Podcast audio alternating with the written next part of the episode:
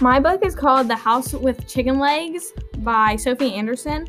It's about this girl who has to become this like person who helps people pass through the gate whenever they die. And she's really nice and funny and everything, but since her house has chicken legs and it moves around all the time, she gets to travel the world and everything, but she wants to stay in one place and actually make friends. Um she was told her whole life that her parents um died really young, but that was a lie. And so her guardian slash her grandma has to take care of her and everything, but she doesn't want to live with her anymore. Um, she has a pet bird named Jack, but he's allowed to fly around everywhere, so it's not really a pet.